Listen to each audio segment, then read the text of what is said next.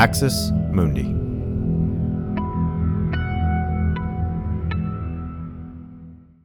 You're listening to an Irreverent podcast. Visit irreverent.fm for more content from our amazing lineup of creators.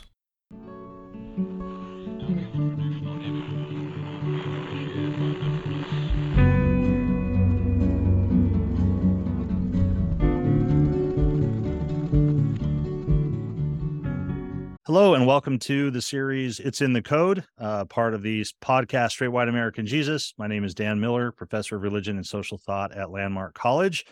And today, uh, again, doing something a little bit different than our, our norm. Uh, last episode, if people haven't had a chance to check it out, I would invite you to go and do so.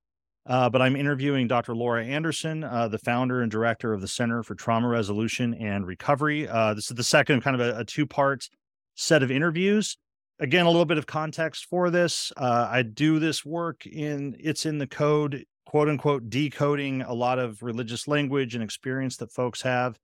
And it really mirrors something I did as a practitioner with the, the Center for Trauma Resolution and Recovery, working with uh, the effects of sort of this kind of coded religious language.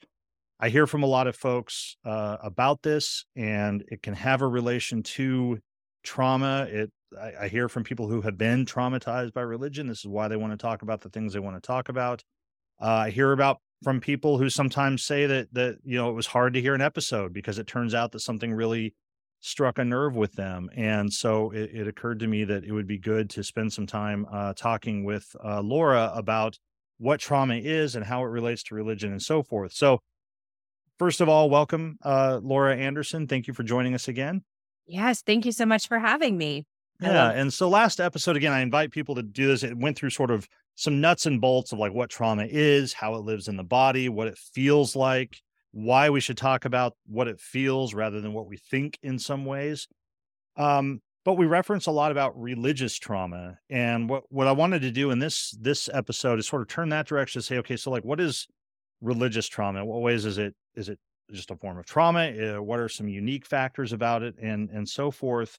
And so let me just throw it out to you because this is really the the kind of niche that you have have I think found and filled kind of a gap of trauma that's related specifically to religion, religious experiences, religious background. We talked a little bit last time about how trauma can be about a really traumatic singular event. The clients I work with as a practitioner, I imagine most of the clients you work with, that's not what has happened to them with religion. It's that complex trauma over a long period of time.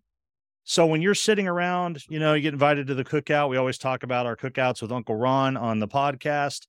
And you're sitting around, someone's like, So what do you do? And you say, I'm a therapist and a coach. And oh, cool. What do you do? I work with people overcoming religious trauma. If they don't just walk away, then they're like, I'm not touching that. And they say, What does that mean? What is religious trauma?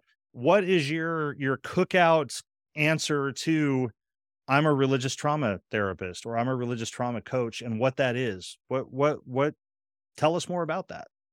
Yeah, I I have many Uncle Rons uh, that I'm aware of, so I can I can really resonate with that. And being in the South, it's it still is very taboo, you know, because I always say the the first question people ask you after "What's your name?" is "Where do you go to church?"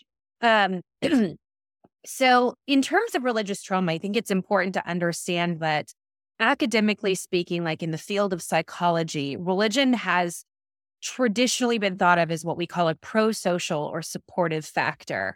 And simply what that means is that people look at religion and say, we get a lot of worth and value out of this. There's connection, there's community, this is a sense of support. And I don't disagree. I think a lot of people do find a sense of support and connection, even identity within religion. But what we've talked less about in academic and psychological fields, like even in our offices, is that religion isn't always that pro social and supportive factor. Now, on top of that, we've also really only hear kind of the most extreme cases about harm that churches or religions or specific religious leaders have participated in. So, this could be things like clergy sexual abuse, it could be really um, really uh, kind of awful or disgusting like sacrificial practices or you know things with children who clearly do not have can like are able to offer consent and so we do hear about these extreme cases of things like spiritual and religious abuse And so that's the question I get the most is like, oh, you you're a religious trauma therapist, so you work with people who have been sexually abused by members of the clergy. And yes, ish, I have. Um, but but primarily similar to what you were saying there, Dan, is that I work with clients who have come out of what I have called high control religions, religions that that place a lot of uh, control over how people live, think, act, relate, and and have to create an identity out of specific religion, dogma, beliefs, rules, these sorts of things. We're just starting to like touch some of that research that's recognizing that hey, if you've grown up in environments or spent time in environments like this, it can live in your body the same way that trauma from other experiences can live in your body. The last time we spoke, we talked about single incident versus complex trauma. I believe religious trauma fits more into that complex category. Now, of course, we can have the single events, but in the complexity, we go, there was, it was long, it was over time. Oftentimes, it was inescapable for those of us who were children growing up in this. We couldn't run, we couldn't get away, we couldn't fight back. So, there's all of these things that we just have to kind of deal with it, learn how to cope in the moment. And that produces or can produce uh, or result in trauma that lives in us as adults. So um, when I use the word religious trauma, religion is the is the adjective that helps us better understand like the context for where these things happened. Similar to how we might say things like trauma from war or um, you know sexual trauma. So that it doesn't necessarily mean there's a different protocol for like resolving how that trauma lives in the body, but that does clue us in to knowing some different things that we may need to target. For instance, somebody who grows up in a high control religion uh, may not have to work through, say, car backfire like somebody who was a soldier in war. That's part of the recovery piece. And so we we look and we go, there's some different recovery things that happen. Just like a soldier from war may not walk into, you know, Hobby Lobby and get the heebie-jeebies because they're playing, you know, worship music. Now maybe they do, but it's maybe they do get the heebie jeebies for other reasons, but it may not be connected to that. It's like,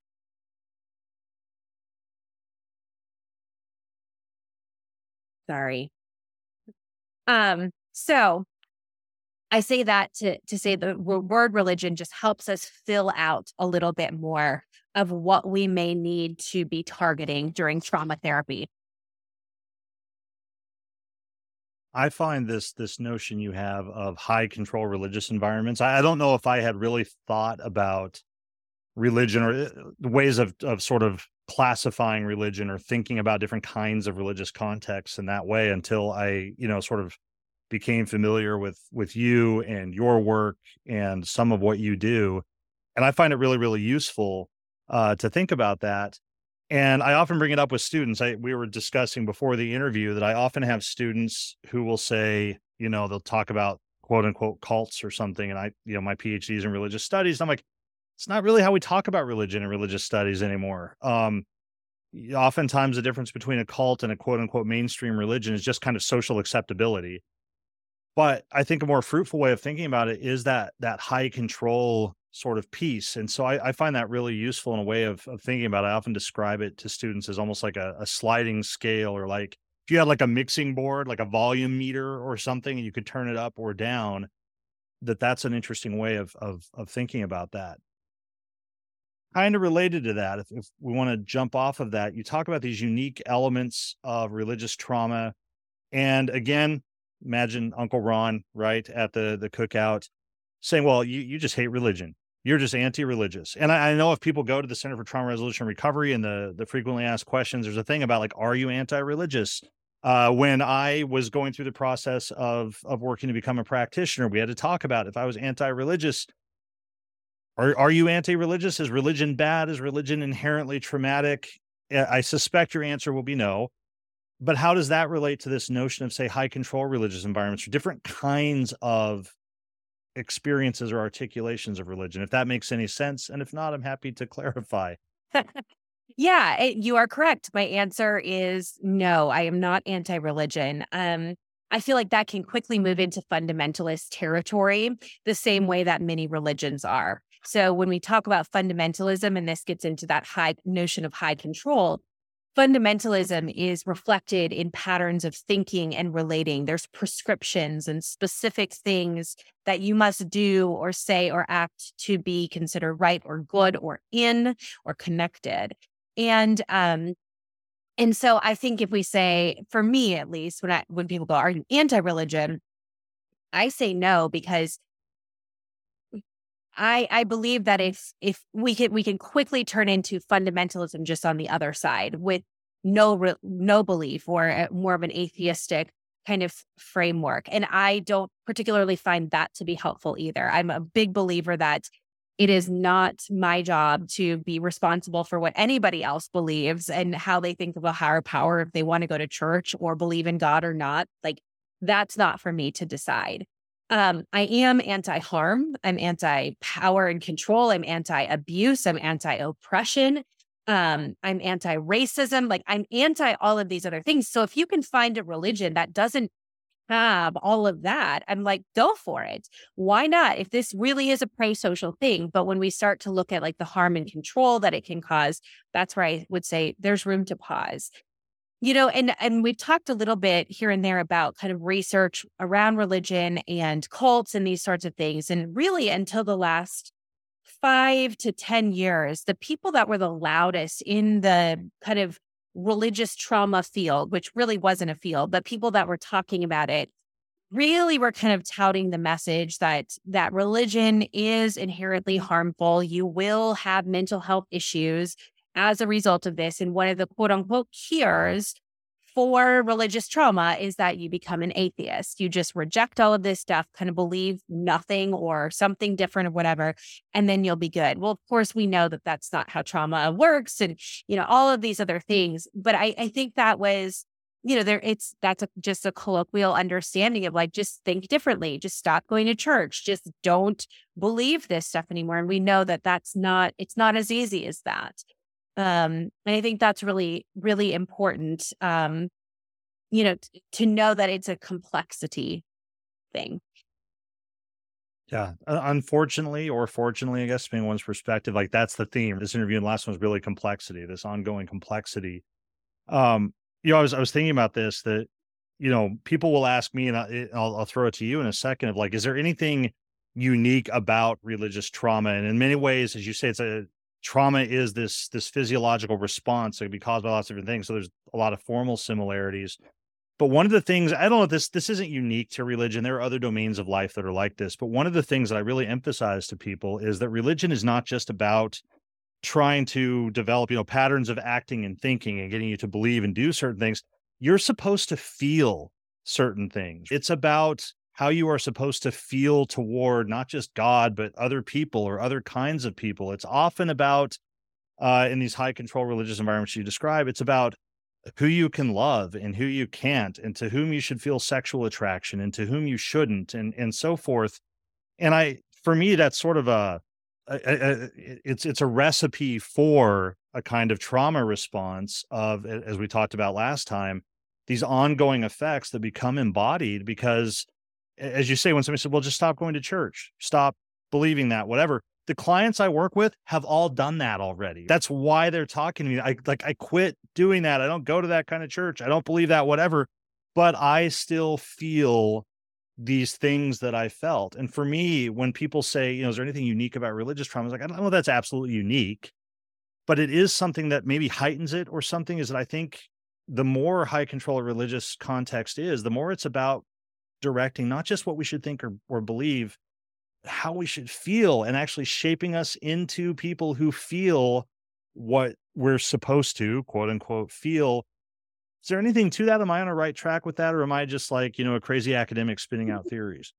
No, I mean, I've had people ask me that question before of like, what is the difference between religion or high control religion and like a sorority or a fraternity. We're we're just it's an identity. We do these things, we chant these songs, we dress this way or whatever. And I would say, yeah, like there's there's as humans, right? We we are drawn to things like that that promote a sense of community and connection. It's why you know, sports, uh, you know, like uh, football stadiums are filled with people dressed the same and cheering and, you know, whatever. We, that's a very human thing. It taps on our human need for connection. What becomes different about high control religion, fundamentalism, cults, is that there's a very serious consequence for not engaging and feeling and doing and being this prototype that they have created you know in, in a very real way there's there's like the consequence of eternal conscious torment or hell right so if you don't follow these rules if you don't participate in these ways if you don't relate to people in very specific ways it could mean that you are disconnected from the community it could mean you're viewed as a dangerous person it could mean that you're going to hell and so i think that that's a very important dis- distinguishing factor that's why you don't just stop going to church. It's like, well, if I stop going to church, I lose everybody who's important to me. I lose my entire identity. I don't know if I die tomorrow where I'm going to go for eternity. Like these are much, much bigger and much more dire, like existential questions that we're having to wrestle with.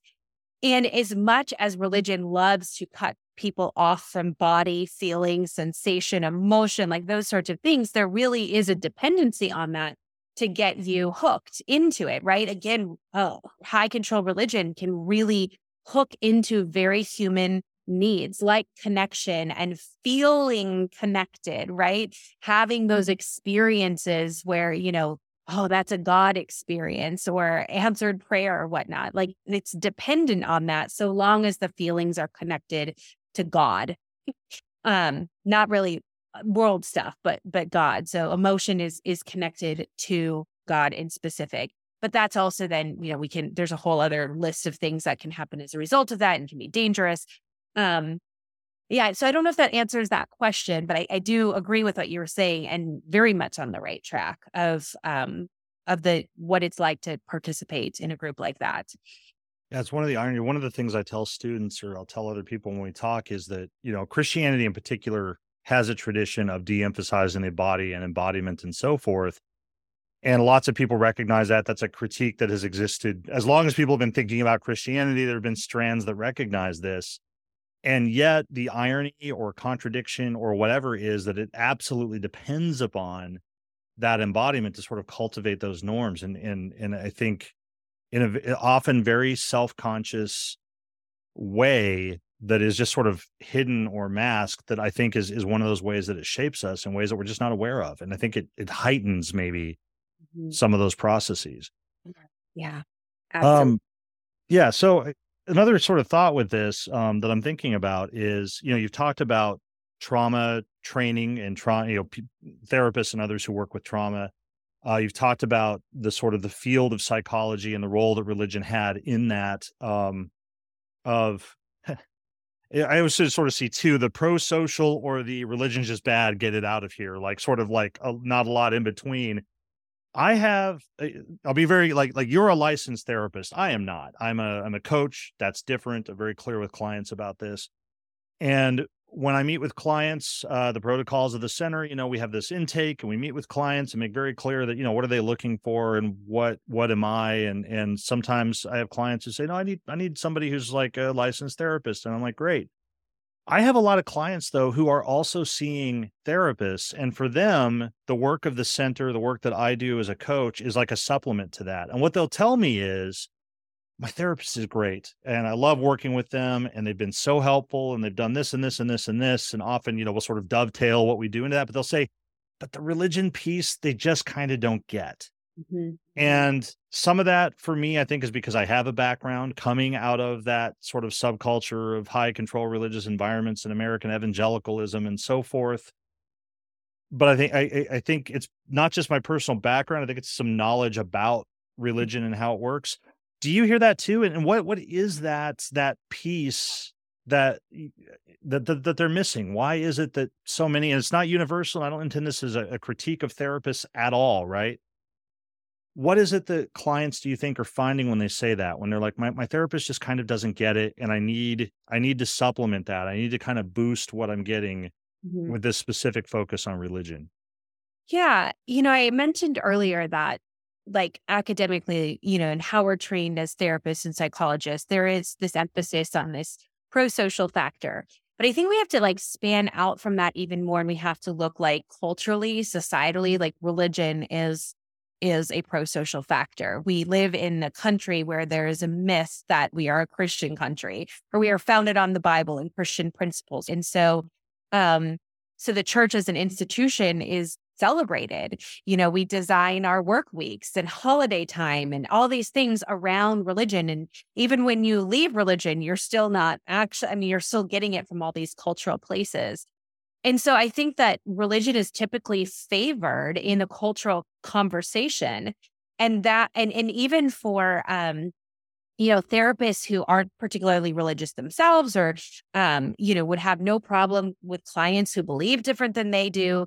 There's just not a larger cultural conversation around what is religious trauma? What is high control religion? Like, how could these practices be harmful? And so I think that, you know, we are starting to see, and we see this a lot at the at the center, is that people are just going like, it's it feels so good to be in this virtual space, this virtual office. And I don't have to sit here and convince you that it wasn't just a bad church experience, or I don't have to convince you or teach you about what my specific religion believed and tell you why that would be a bad thing and how it negatively impacted me. Um, I think that's what we offer that many other places can't or don't or don't know how to because we just we don't have like the cultural framework to understand that religion, uh, except for these really, again, extreme cases of clergy sexual abuse and some of the things that we see outside of the news, like people kind of just go like, you know, that's a bad church experience or that's not my experience. So I don't understand it. And I, I think ideally, you know, most of our clients would say, like, I would love to find a therapist or a coach who is trauma informed, trauma trained, knows about religious trauma, knows like all this stuff. And unfortunately, we just that's just never going to be possible. That's like the unicorn, uh, which I think all the practitioners at CTR are are unicorns because it's like everybody kind of is dealing with this. But I think that ideally, I think that's what attracts people to CTRR. And what frustrates people about other therapists and coaches is going like, I, I feel like I'm paying you to educate you about this experience. And, and that can feel really discouraging. And there's, I, I don't know about you, but I've had many clients who have felt very invalidated and very discouraged by previous therapists and coaches who hear that person's story and say, oh, you know, like that's, you know, people are imperfect, but God is perfect. Or, gosh, that sounds like it's a church hurt, but, you know, you need to just get over it. You need to go somewhere else. And, and I think that's really invalidating to a lot of people. And it can, when we talked about in the last episode, this comparison piece, like how dangerous that can be. Like it takes so much bravery and courage for somebody to say, something's wrong here. Like I don't, I, I feel like, you know, I'm having these inflated reactions to these little things, or I know I wasn't abused by a clergy member, but I'm still having these other adverse responses. It takes a brave person to say, I need support around this. And if you are going to venture out and be brave and like say, I need some help, and somebody looks at you and says, Oh, that's not that bad. Like that was just a really shitty pastor. Like, oh gosh, like that, that pulls you right back in your shell and it's harder to go get support than after that. Yeah, I think you you touch on so much there. And it is, it's I hear the same thing from clients and, and clients who've had the same experience. Um, is I, I often refer to it as, as a sort of cultural deference to at least certain kinds of religion. I think that's why I, as you say, uh, you know, everybody will lob lob rocks at Scientology or something like that, or or some extreme, uh, you know, commune in the woods or clergy sexual abuse, uh, sexual abuse, and, and rightfully so. Um, we also have like problematic, you know, Islamophobia in America. So if somebody's going to be critical of Islam or something, hey, no problem. That's that's kind of mainstream. But there's a cultural deference to specifically Christianity, Judaism, maybe to a lesser extent, and a certain kind of Christianity and so forth and I think that's one of the reasons why I find so many of the clients are are such we, I think most people think of it as like really familiar kinds of religion. And when I talk to people about the work that I do as a as a, a trauma practitioner, they're like, "Oh wow!" Like like I'm like, "No, this is just somebody who just they grew up going to mass, or they were you know uh, they went to the storefront community church down the road, or or whatever." And I think that that's part of why. And I think I think another piece of this, and I, love thinking about this is is you, you talk about that piece of why it is that so many therapists miss it. I think there is also that sense of because what I hear from clients is you talked last time about a little bit about hypervigilance. That's the that's the the sort of counselly word for basically like this this kind of constant awareness of like not wanting to do something wrong or run afoul of something. I think there is also this cultural sense that religion is about belief and not about embodiment and not about changing how we feel. And so I, I find that clients really have a hard time trying to articulate to a therapist like how pervasive that was that it wasn't just about oh here's what you do on sunday morning but that they lived they, they were taught to live every moment every waking moment of their life trying not to live certain ways or having to live other ways. Or let's say that they experience same-sex attraction they spent every waking moment trying to tamp that down and pretend that it wasn't there. I think that's another factor that i see at work yeah, I think the other thing that's so important when we talk about dynamics of power and control. So we've used this term high control religion. Um so before I worked with religious trauma uh, clients or overtly advertised that I would this was an area of specialty, I actually worked with domestic violence clients. That's an important part of my own story and the, my client work. And it was interesting because there's there's some really excellent resources and tools for working with domestic violence that is very helpful in a therapeutic context. And I remember one day, um, kind of as I was processing my own relationship and then church, I could not figure out what the difference was between what my ex partner had been telling me and what I had been learning about what God said about me.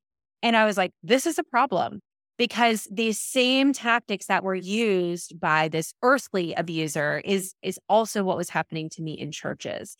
And what's important to know about that is not only the overlap, but there's something about the way that dynamics of power and control are created in a relationship or in a system are very subtle, very much like over time.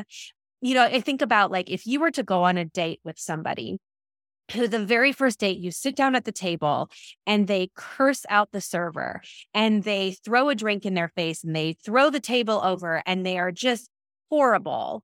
Like you're not going on a second date with them. I mean you might but like that that one's on you then. Like you're probably not going to go to, to second date. Just like if you were to go to a church and they were to say oh by the way uh, we need 10% of your income here's what you can wear, here's who you can talk to, here's who you don't talk to, here's all the rules. And if you don't pay, if you don't do this, then you're going to hell. Or, you know, we're going to start rumors about you whatever. Like, no, you're going to be like, oh, no, this is not something I'm going to sign up for. But abusive relationships or abusive systems are not like that. It's a very subtle over time things that that you go, well, I mean, gosh, I've done this too. We talk about like minimizing or denying or blaming things. Well, we've all engaged in those behaviors, right? And we go, well, you know, okay, they were upset or, you know, they said this, they minimize and it's not that bad. And so I think that's what's important to realize with high control religions, with cults, with relationships that are demonstrating these systems of power and control is that it is very subtle. It is over time. It's like slowly taking over your life. And so so so that we can get to a point where you know a leadership person from the church can be like hey yeah that shirt is too low. And you know like that's that's really making your brothers in christ stumble. And, and i really think it would be a good idea for you to put on a shirt underneath that or whatever.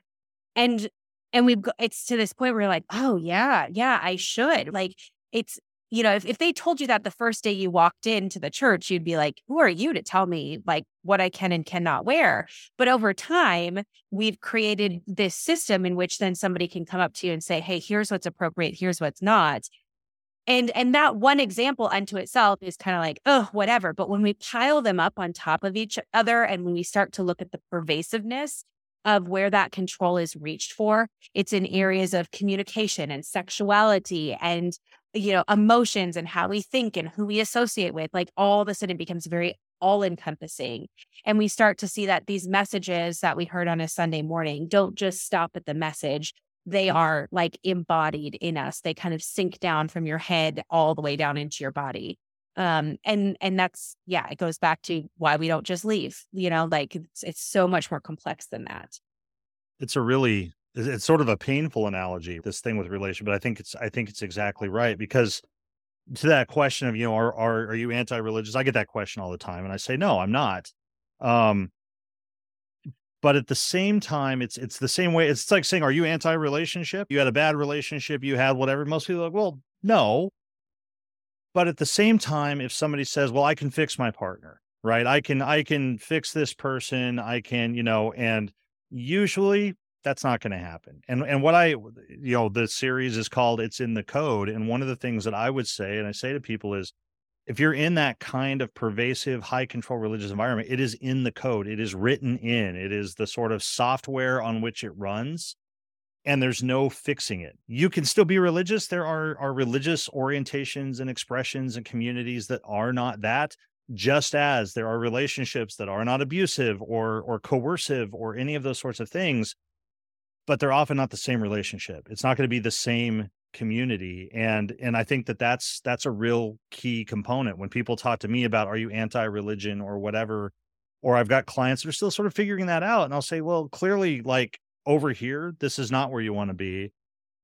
If you want to talk about resources the other way if religion is something that might still be part of your life it's something that you value we can talk about that um, but it's not going to be the same one the same that somebody would say you may have a great healthy relationship with somebody someday, but it's not going to be this person. It's not going to be this relationship. And I, I so I think that relational analogy and those parallels are really, really important, as as well as the subtlety. This is in the series. It's in the code. You know, I, I, go down this long list. I when I first started this series, I thought it'd be like a couple months or something, and it's been going on for like forever because I keep hearing from people. But those are all the subtle ways that this control is exercised. Yeah. Um, and and that that's what comes up over and over and over for clients and for listeners and and for others and so it's a really apt analogy yeah and i think you know this is maybe a, a bit more extreme but we probably have all heard of stories or, or seen things on tv where it's like there's an abusive relationship maybe between a heterosexual couple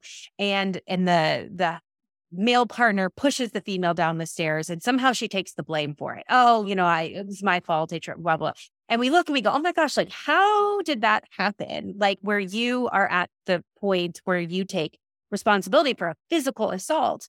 And it's not overnight. It is this slow fade. And part of the of what a dynamic of power and control does is it slowly strips away things like autonomy voice and choice and it's then replaced in a like in a violent domestically violent relationship with the voice of the perpetrator the voice of the abuser so much so that that person doesn't even really have to do much they can just kind of like infiltrate your psyche and then you are the one internally repeating these messages so they're like oh i didn't really actually tell you that and they might be true. Like they didn't actually tell you that. They didn't say, like, oh, you're the one who did this to me. But because of the way that they've already kind of braided you down, you then take on their narrative and their story as your own. And the same thing happens in high control religion, where it's these subtle things over time. You're not worthy. You're evil, you know, but you're so lucky that God saved you, or you're so lucky that Jesus died on the cross for your sins. And that's called grace. And so so it's this like wearing down, and all of a sudden, then you're like, but I, I am unworthy. I am an evil sinner. I don't deserve anything. And it's like that pastor, that parent, or that partner is not telling you that anymore, but it's coming from within you. So that when something happens, you go, well, yeah, I did deserve that. I did deserve that poor treatment. I did deserve these things to happen. So it's it's a very um it, it really messes with you. And that's why I think it's so hard when we're talking religious trauma there's this whole process of untangling because to believe like I'm not worthy, that does that that's very negatively impacting psychologically and physiologically. And so I think we have to like as therapists, as coaches, as just humans, we need to understand how much that can sink into our bodies and then and just stays there unless we address it. Yeah, it's um just to, I guess all my last sort of thought on this is it brings us back to me, for me, to that, you know, uniqueness of religion because all those things you describe, I'm like, yep, they're all there in those religious, but like right on the surface, like it's, there is an agent outside of you who is in control of you. You uh, you have no inherent worth except from that agent. You are supposed to internalize what that agent you know wants you to do and so forth and it's just it's such a religion doesn't have to look like that. I keep wanting to repeat that, right? It doesn't have to look like that. But there are forms of religion that are just ready made for that kind of exploitation. Mm-hmm. Yeah, absolutely. Absolutely. And and I think it should be important to say like religion doesn't always have a sp- spiritual component to it. we can be religious about many other things. And so that's why, you know, when even when people talk about like religious trauma, we uh, automatically associate with spirituality, a church, you know, those sorts of things. But it really is like a belief system that you're subscribing to. It's a way of life. It's, you know, and so, yeah, whether it's coming from a church or denomination or pastor or some other sort of group where acceptance is dependent on all these other things um yeah like it can be very pervasive um and yeah if there's if there's a way to remain yourself and make your own choices and practice autonomy without having to risk your position or acceptance uh, like t- please tell me about it because i might be interested in joining too um yeah but if it's it's going to include that control element, that it's very dangerous then. Yeah. So thank you so much. I want to I want to conclude again by just just uh, folks who are interested who want to read more about Dr. Laura Anderson or or the work that she does. Uh, go to the Center Trauma uh, Center Trauma Center for Trauma Resolution and Recovery uh, CTRR, or you can Google probably not just Dr. Laura Anderson because there are a lot of Laura Andersons in the world, but uh, Laura Anderson Center for Trauma Resolution or something like that. It'll come up. Um, a lot of good resources there. Uh, as always, uh, would love to hear your feedback on this. Uh, you can email me, Daniel Miller Swaj, Daniel Miller SWAJ at gmail.com. I always have the caveat that I don't respond to enough emails, um, but I do look at them and, and value them. And, uh, and Laura, I really appreciate the work that you do and value the, the, the, the the the the things you're doing that for me were very new um and i think they still kind of are and it's just really powerful. So thank you so much for your time. Yeah thank you. Thank you for having me. It's always a pleasure to be able to talk about this. Great. Thanks so much